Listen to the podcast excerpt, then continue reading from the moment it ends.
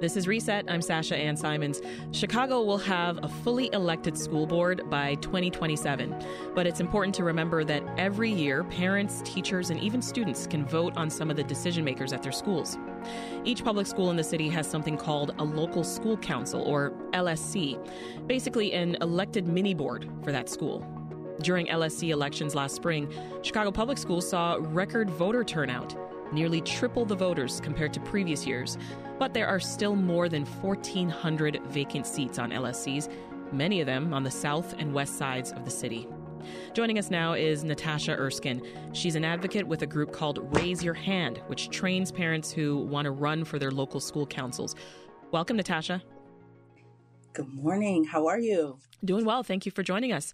And also here is Mauricio Peña. He's been reporting on this issue for Chalkbeat Chicago. Welcome back to Reset, Mauricio. Thank you for having me. For people who might not be familiar with LSCs, Mauricio, help us understand what are they?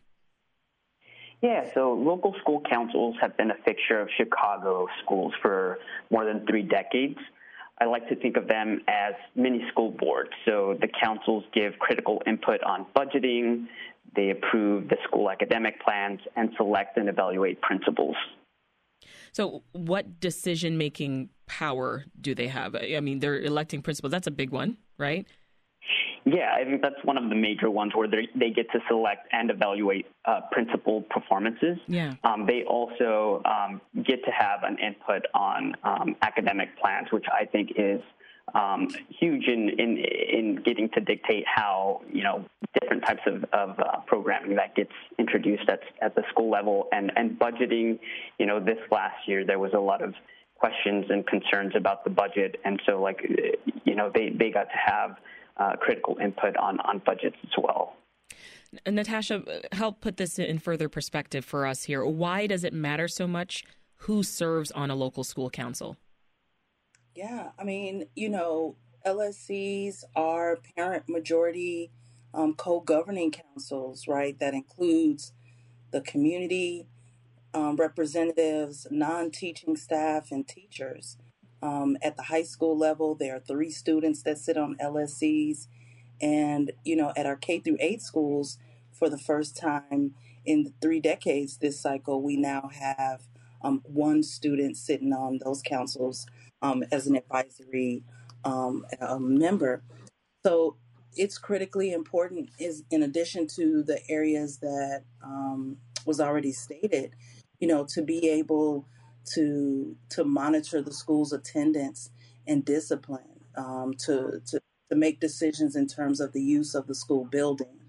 Um, and there's other areas that are lesser known that LSCs have um, authority to, to help, you know, guide the excellence of a school. Mm-hmm. Um, and even in, you know, smaller ways in terms of determining dress codes and school fees, something that we know has really come up um, as areas of concern amid the pandemic. Um, but where it comes and where it relates to safety, both health safety concerns um, and also uh, physical safety. Yeah. Those are you know, really important ways that the LSCs, and when they're really empowered, um, really make a difference. And Mauricio, just so we're clear, anyone can vote for members of an LSC? So, um, parents and community voters elect the parent and community members of the LSCs um, in an election every two years uh, for community members, you have to live within an attendance boundary of a school to vote in that school's LSC election. And so for teacher members, they're appointed by the school board after a non binding poll held by school staff. And similarly, uh, the students vote in a non binding poll for uh, student council representatives. And so um, right now we have these 1,400 vacancies uh, for parent community positions, and those positions will be filled by a majority vote of those serving members. So, so those who were elected this past spring will be able to um, uh, select who um, who's going to be sitting on that seat in those uh, uh, vacant seats. And you found out that turnout for LSC elections last spring that it was way up from previous years. What happened? Yeah. Um, so there's a couple of things that happened. We saw more than 100,000 people vote for council candidates at nearly uh, 500 schools. Wow. Um, that's more, yeah, it, it's, that's it's a, a big number. Um, yeah. there's that that was more than three times as many votes cast um, in 2020 when about 35 uh, thousand people voted. Um, the pandemic certainly impacted the election results back in 2020. Um, you know, there was uncertainty around COVID-19, students being at home, the election being postponed. Um, that all impacted the election in 2020. Um, but fast forward this past spring, students are back in school.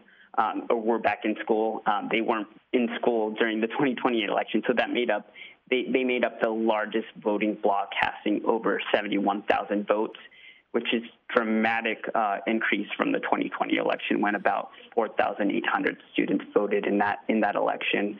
Um, some marginal um, improvements in the um, parent and, and community rep turnout, but the largest um, voting bloc was these students who came out in big numbers. Mm-hmm. So then I got to ask, Mauricio, how did schools end up then with so many vacant seats on their local school councils? Yeah, so I think there's, as I mentioned, 1,400 vacancies across the district. Most of these are concentrated on the south and west side uh, schools. Um, and, and, these vacancies are up from the 2020 election as well. Um, after that election, there was 900 vacancies. And so I think there are multiple reasons for these vacancies. I think one big reason is that on the individual school level, uh, LSCs aren't being heavily advertised or promoted. So you can go uh, to a number of school websites and not find any information on how to get involved in LSCs. Um, it's difficult to find when these public meetings are being held, whether they're virtual or in person. Mm-hmm. Uh, for some parents and community members, uh, that lack of information can be really it can be a determining factor of whether they try to get involved. Um, I know as a reporter back in 2020, the LSCs were thrust into um, kind of the, the, spotlight when they were tasked to vote on whether to get rid of SROs or not, um, school resource officers.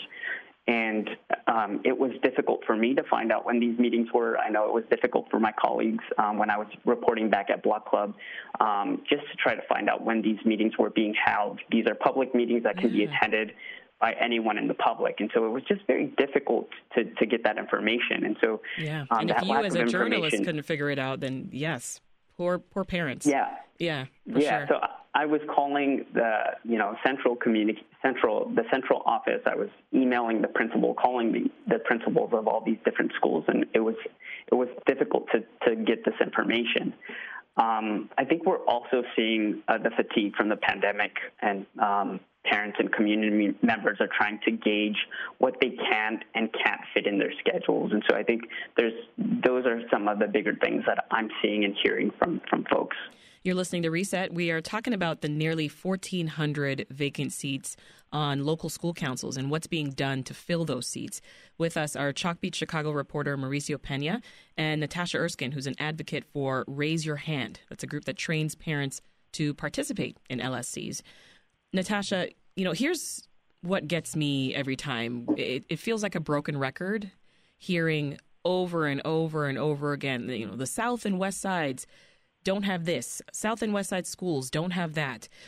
Why do you think that there are so many vacancies in those sections of the city?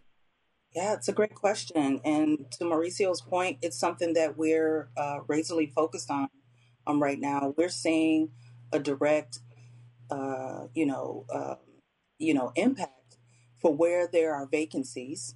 These are the schools that, uh, you know, chronically do not share information um, these are schools that have or do not have um, website data in terms of their LSC meetings, which is in accordance to the Illinois Open Meetings Act, um, that do not have agendas for the last two school years, have no mean, meeting minutes on their on their website, um, and we're tracking the vacancies um, to the numbers of you know 37 percent in schools that don't have most updated uh, or recent information. Yeah.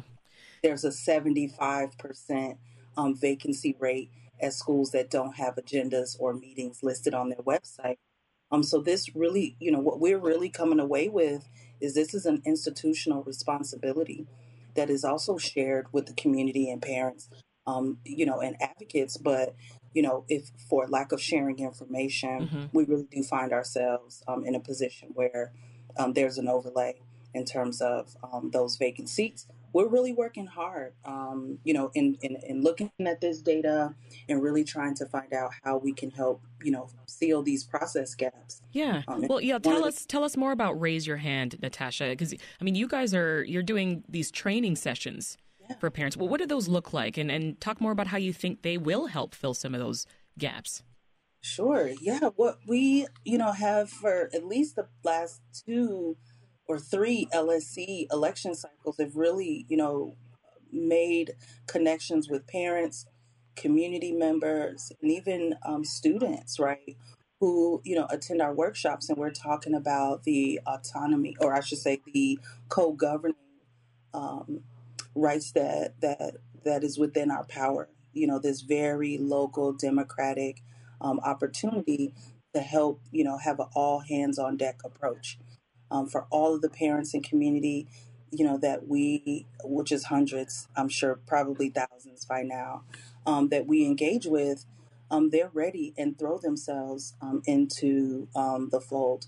Again, the gaps that we see are in schools that have, um, you know, traditionally not uh, you know, have fully empowered LSCs, right? Which yeah. is a, a, traditional local school council that is voted on by the community and parents um, of that school. Um, as you all know, that there are still a number of appointed local school councils um, that uh, the autonomy, or I should say, the the voting block, um, is is a non-binding poll and is ratified by the CPS CEO. Yeah. Um, so we're doing work to really try to return all schools to a fully empowered and traditional um, LSC. And for our workshops, we, you know, we really break it down to the simplest things that folks need to know. How you can fill those gaps. Contact your school principal. Let them know or ask when the next meeting is. Let them know that you're interested in um, filling that vacancy. Fill out a you know a small you know, form um, packet, um, show up at the next LSC meeting, and be voted on um, by by that the sitting council. Yeah. Um, and as of that meeting, they would be a part of the local school council going forward. Mauricio, before I let you go, tell us what else you hope to learn about LSCs in your reporting.